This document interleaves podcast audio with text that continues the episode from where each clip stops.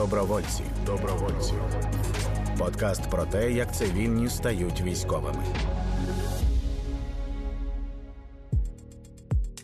Я Аліна Сарнацька, сержант Збройних сил України. До повномасштабного вторгнення я була менеджеркою громадської організації.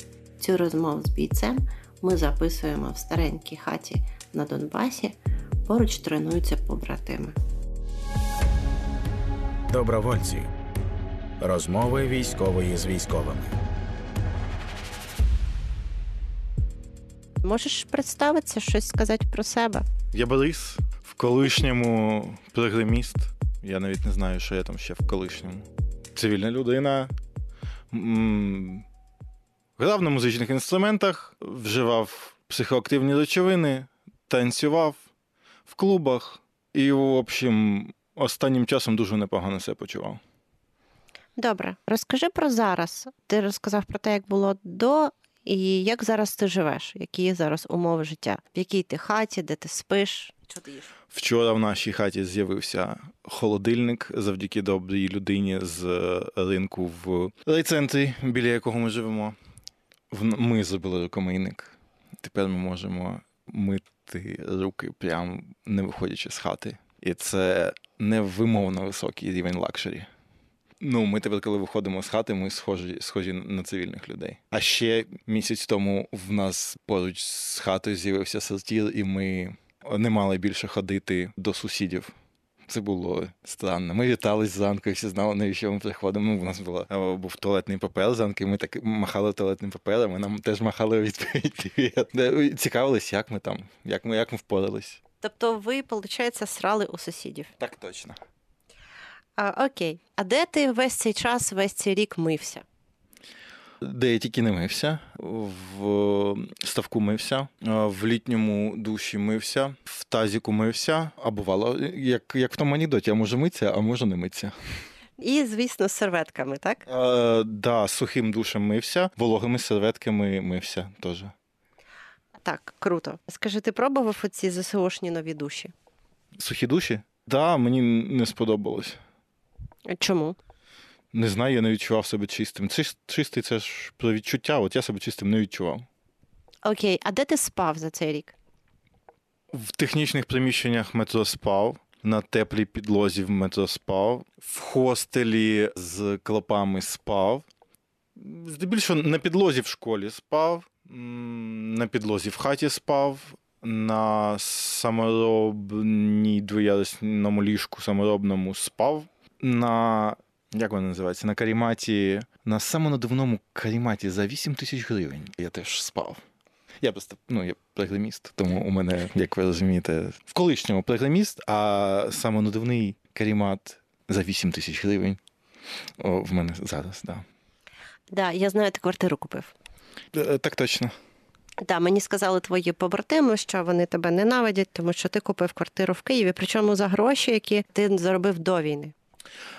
Да, і, е, власне, до війни мені не вистачало грошей на квартиру, на ту, яку я хотів, на таку, яку як, як я хотів. А оскільки люди почали. е, Ну, коротше, я все я цинічна тварюка, я, я, я буквально все заховав. Я до війни. За кілька місяців до війни я ще я думав купувати квартиру, брати кредити. Я, я такий думаю, ну блін, ну Путін же нападе, і коротше, все е, піде в І тому я вирішив, що я трошки зачекаю і не буду купувати квартиру, брати кредити. Думав ще купити квартиру у Закарпатті, але дуже вчасно закохався, а дівчина в Києві, і я вирішив, що ні, а не квартира в Закарпатті, лишусь в Києві. І, власне, ну блін, я б не зміг жити в Закарпатті, і взагалі все сталося, як сталося. Ну, коротше, я так, я так, так і думав, що почнеться війна, нерухомість в Києві впаде в ціні, і я чик-чирік, я в дамках. І так і відбулося.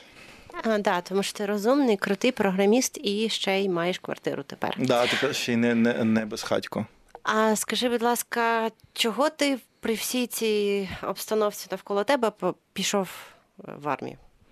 А, це склад... Я не знаю відповіді на це питання, окрім як, а що а, а як інакше? Ну, типу, я не знаю. Я пішов, тому що я не міг інакше, і все. Ну я насправді теж не знаю. Це мене так запитують журналісти, і мені якось у відповідь зазвичай хочеться послати, тому що це, це ніби передбачає варіанти, так? Ні, ну варіанти є в кожного. Просто ну я ж йшов за внутрішнім відчуттям. Я зрозумів, що я не можу інакше. Я знову ж таки за кілька місяців до війни я розмірковував про те, як, як все буде, як мені вчинити, коли щось буде. І от коли я там розмірковував про квартиру в Ужгороді, я там ну це все я зрозумів, що якби не моє. Я У мене тривожний розлад, мені справка імеється. І власне, коли ти не береш участі безпосередньо у подіях, коли події відбуваються без твого контролю, то людина з тривожним розладом і плющить. У мене в армії повністю відсутні симптоми тривожного розладу. Вони ось з першого дня от почалася, от коли нарешті Путін напав, а коли відбулось повномасштабне вторгнення, да, то в мене от просто в цей же день е, абсолютно зникли симптоми тривожного розладу. І вс- і я став приймати раціональні, зважені, абсолютно вірні е, е, рішення кожного разу. Ну, це підеш, звісно. Добровольці. Історії трансформації. Ти пішов 24-го в військкомат чи куди? Так, у військкомат. Я спочатку не знав, куди мені йти. Я погуглив, а потім ще й хтось там Міністерство оборони на Фейсбуці написало щось там, коротше, про всі способні держати оружие, то я ще то- тому, що до цього я ще сумнівався, бо я ж нічого не вмію, я завчасно не підготувався. Типа, може, треба трошки подумати там. Ну а потім я зрозумів, що що тут думати, тусіть треба, і пішов в найближчий військкомат, і все. І ти прийшов зі своїм якимсь зібраним рюкзачком в військкомат, так, і тобі дали зброю. Значить, мені було чітко сказано на Фейсбуці а, нічого, окрім паспорту і, і ідентифікаційного коду. Я прийшов в військкомат в дуже красивому пальто із паспортом і ідентифікаційним кодом. Мені людина, яка зараз служить в штабі нашого батальйону, я, я його пам'ятаю, пам'ятаю кожне його слово. Сказав мені, все дадуть, нічого ще не треба.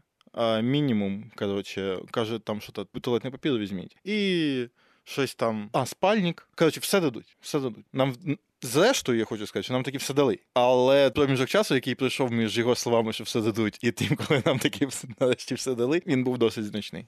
Півроку, так? Десь через півроку дали все. Все, да.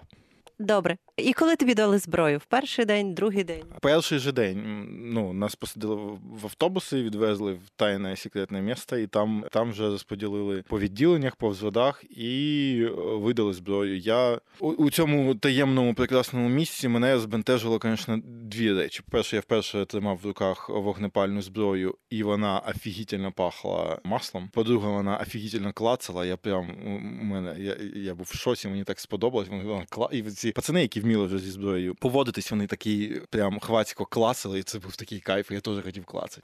Дуже сподобалось. От, ну і, звісно, офіцери. Я побачив офіцерів, ті, які молодші, такі, да, вони звісно, секс. Я, я Я пам'ятаю атмосферу цих перших днів, коли мені дали мій перший автомат АКСУ, це це тоді був. Зараз у мене АКС. І мені сказали, дали автомат, і я кажу, я не вмію ним користуватися. І мені а, ця людина каже: ну ти зараз знайдеш когось, хто тобі покаже. І я знайшла того, хто показав мені, що мені з ним робити. І та ж сама людина сказала, що ми маємо з ними спати. І я пам'ятаю, мені спочатку було незручно, але потім в мене з'явилось таке приємне відчуття, ніби це мій оберіг. Тобто зараз, якщо б мені стало потім після перемоги тривожно, я би взяла щось схоже на автомат, і обняла і би і спала. Ну, в нас в першу ніч, це перша ніч, перший раз я тримаю в руках автомат, там видали автомат, чотири рожки і, значить, чотири пакети з кулями, власне. І, значить, е, була, була в нас світло маскування. У нас було, тому ми були в е, повній темряві. Я нічого не знав про зброю, але нам сказали, що нам треба зарядити коротше, е, наші магазини. І офігенне відчуття. Ти значить навпомацьки розриваєш цю бумажку, ти розумієш, що там патрони, ти їх не бачиш, ти їх тільки відчуваєш пальцями. Ти береш магазин, ти його теж нав- навпомацьки. І, значить, і перша куля так. Клац, а ти береш. І ти розумієш, що ти десь в кіно бачив, як типу, автомат Калашникова заряджає. Ти береш другу, і здається, це має бути, і воно так клац. І оці всі звуки, повна темрява, і ці звуки клац, клац, клац. Офігенно було. Нас ще в той час, я пам'ятаю, дуже дуже круто готували. Годували місцеві ресторани, привозили там піцу, е, там суші, таке всяке. Так, волонтери нас готували просто як на убой. Зараз із чого ти навчився стріляти за цей час? Ну я знаю, що ти дуже круто копаєш окопи, тому що ти піхотинець, очевидно. І як ти стріляєш? З чого ти стріляєш? Та власне АК, ЛПК, ПКМ, ПЗ, ну і кілька видів ПЗЛК. Я я стрілець зенітник. І ще хотіла в тебе запитати, скільки ти заробляв до війни і скільки зараз? До війни я заробляв, здається, 5 тисяч доларів на місяць. Зараз я заробляю, я не знаю скільки, скільки зарплатню за лютий я ще не отримав. Тому це це відкрите питання. Але до останнього часу близько 42 тисяч гривень на місяць. Тобто це приблизно 2 тисячі доларів, так? Я не знаю, як ти рахуєш. І останній раз, коли я купував квартиру, мені доводилось міняти долари за офіційним курсом, а купувати за тим, яким можна купити. І, власне, це тисяча доларів. Добровольці. Подкаст на громадському радіо. Як ти думаєш, що таке воїн? Воїн це внутрішній стан людини. Ні більше, ні менше. Тут люди люблять це зводити, там якісь там воїном народжуються, там ще щось, або навіть е, ні, можна, мабуть, виховати з людини воїна, але мені здається, що це просто в певний час в тобі є впевненість, що ти робиш щось, що маєш робити, і в тебе є спокійний, цей спокійний стан, коли ти розумієш, що ти робиш те, що маєш робити, і просто робиш те, що маєш робити. Не зважаючи на обставини, і приймаєш обставини. Це такий, мені здається, що стоїцизм і воїн, вони десь. Ну, от, от воїн це якесь поняття з, зі стоїцизму. Тобто, коли для тебе обставини нічого особливого, ну вони значать, ти їх бачиш, ти відповідно під них підлаштовуєшся, але спокійно, без істерик і дієш. Кажуть постійно про воїнський дух тобто про якесь бажання боротьби, про готовність до боротьби. Скажи мені, який зараз дух української армії? Блін, ну складне питання, тому що я бачу досить обмежену українську армію. Я бачу наш батальйон. Не знаю, веселенький, я б сказав. Ну, ну а що? Ну ну, ну що тут сказати? Ну, бойовий. Ну, це знаєш, типа, коли приходить, що від який у вас стан? І всі такі, готовий голос лежить. Ну, що що я тобі відповів на це питання? Складно було тобі адаптуватися до цього всього, до до сержантів, до красивих лейтенантів, до ну що бійці і так далі. Ну, красиві там же там капітани. Ну, коротше, а, всякі майори теж. Лейтенанти. Та ні, лейтенанти. Ні. Пристосуватися до цього, звикнуть. Ні, спочатку я був, звісно, я з сплющеними очима, відкритим ротом на все це дивився. І спочатку я думав, що блін, я тут один, мабуть, нічого не розумію. Потім я зрозумів, що тут більшість нічого не розуміє. Потім я зрозумів, що навіть ті люди, які приймають рішення, теж, мабуть, не дуже розуміють, що відбувається. Але вони приймають рішення, тому що ну хтось ж має прийняти рішення. І тут в мене відбулось прозріння. Я мені здається, я я тут я щось зрозумів про життя навіть. Ну, коли я зрозумів, що в принципі в армії, як і в житті, рішення приймають ті, хто мають прийняти рішення, тому що воно має бути прийняте, і не обов'язково це кваліфіковані, обізнані, поінформовані люди. Це просто ті, хто приймають рішення. Було у вас таке, що вам дали енлав і кажуть: ми не знаємо, як з цього стріляти до вечора. Подивіться на Ютубі розберіться, і вечором може бути наступ. Енлав мені не давали, але власне ну на другий чи там на який день я не пам'ятаю. Власне, ми з цими автоматами, з яких ми ніколи до цього не стріляли, просто ніколи. Жодного постріла не було зроблено. Ми з цими автоматами з е, побратимом стояли, і в нас там були такі інструкції, значить, звідти за рогу пнуть. Так, звідти підуть танки, вони тут зупиняться. Тут, значить, цивільні почнуть кидати коктейлі Молотова з е, п'ятого поверху, а тут за рогу ми пнемо, коротше, з РПГ. І тут та ви, і тут та ви з автоматами, от, і вони, значить, повибігають з танків, і тут та ви. Ну, Нам сказали, ми ми цілий день, от буквально цілий день, ми сиділи і е, тільки по 50 відходили, і і чекали, коли коли ж танки прийдуть. Ну вони, слава хаосу, не прийшли. А якщо би прийшли, от ти був готовий до цього? Так, да, абсолютно. Ну ми сиділи і чекали. Ну, ми ж для цього і прийшли. Я пам'ятаю свій перший бій, десь близько постріли. Я не розумів, що робити абсолютно, тому що я на блокпосту, і мені кажуть, іди от за той кіоск. І я так. Пригинаючись, не розуміючи, як треба пригинатися е, за той кіоск, стою там, і до мене підходить е, ну хтось старший за мене, і я йому кажу: Окей, а що робити, якщо вони прийдуть сюди? Ну, ті, хто там стріляють. Він каже: Ну, будеш стріляти в сторону, звідки стріляють. І я така: Окей, це була моя перша воїнська мудрість. Да, ну, типа, абсолютно мудре рішення. Стрілять в сторону, з якої стріляють. А що, а що ще робити? А що ще помінялось тобі? Що в мені ще помінялось? Я не знаю, ну чесно, я не знаю. В мене тут бажання займатися якоюсь глибокою рефлексією, чесно кажучи. Тому я не можу тобі сказати. Чому ти ще навчився? Ну, навчився я багато чому. Всьому, чому міський житель просто не мав змоги навчитись, е, там, не знаю, колоть дрова, копати окопи, там, володіти зброєю. Казати так точно ні к місту. Ну, взагалі, взагалі, за статутом так точно українській армії ніхто не каже і не і не має казати, наскільки я знаю. Але це якась пошесть, і всі кажуть так точно. І оце я я, я помічаю, що дружина моя вже каже мені так точно. Я думаю, де ти цього? А, ну понятно, де? О, від мене. Добровольці. Розмови військової з військовими. Ну, твої побратими мені казали, що ти ростеш в кар'єрних сходинках і доростеш рано чи пізно до командира взводу, чи там до командира відділення так точно, от бачиш, так точно. Тобто тобі вдалося якось встроїтися в цю систему. Ні, ну я був командиром відділення перших 4 місяці. От. І сьогодні, власне, була сформульована, хто я. Я одвічний майбутній сержант. Тобто я ніколи ним не стану. Ніколи але я завжди от-от. От-от, от ще трішечки. Значить, формула така. Командир роти мені каже: П'яточкін, ну ти вже майже сержант. Дивись, от, е, значить, комбат буде тримати в руках сьогодні вночі, опівночі. Коли буде повня, комбат триматиме голову козла в руках, скроплену кров'ю юних русалок, юних цнотливих русалок. І якщо голова козла заговорить, ти станеш сержантом. На наступного дня я прийду до командира роти, і він скаже: Ну, значить, П'яточкін, дивись, яка історія. Ну, Все відбулося точно так, як я казав. Комбат тримав голову козла, кров цнотливих русалок, голова козла заговорила. Але розумієш, в країні війна. Тому. Тому не сьогодні. Я я, не я не комплексую, не переживаю з цього приводу. Ну, це типу, це привід для хохми.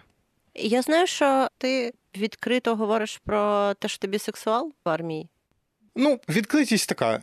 Це не повний такий, я б сказав, камінаут.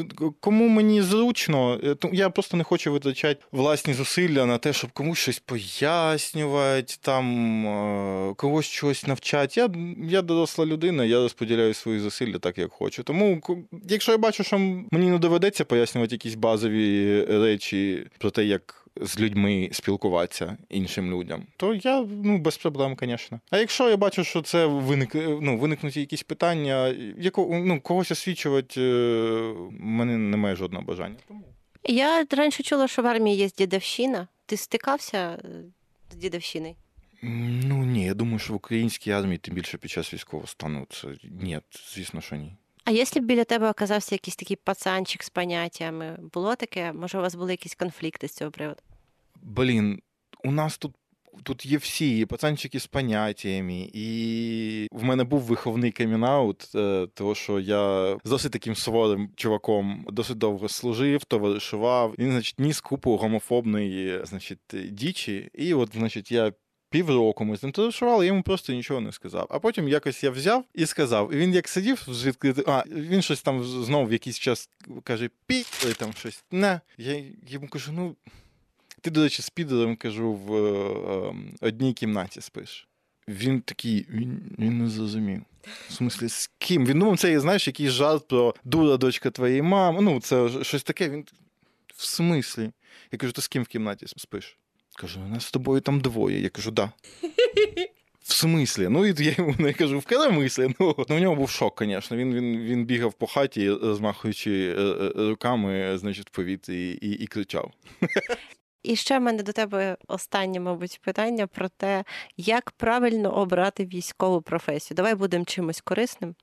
Це питання абсолютно не до мене, тому що я свою військову професію не обирав. Мене розподілили в відділення ПЗРК, і я навчився, пішов на навчання і навчився бути е, стрільцем-зенітником. Мої знання в 15-річний 15-річний досвід програмування і всього цього абсолютно не затребуваний в армії, того що в мене нема звання. Тому у тому, щоб обрати свою військову професію, я повний лузер. Не слухайте моїх порад. Так, треба тут пояснювати, що будь-які професії в армії, які вимагають спеціальних знань, вони вимагають і звання. Тобто це має бути офіцер, тобто людина, яка закінчила учбовий заклад і отримала офіцерське звання, або людина, яка раніше служила в армії. Тому е, програмістами в армії можуть бути офіцери, і це не завжди співпадає з їх досвідом як програмістів, так само і з іншими професіями.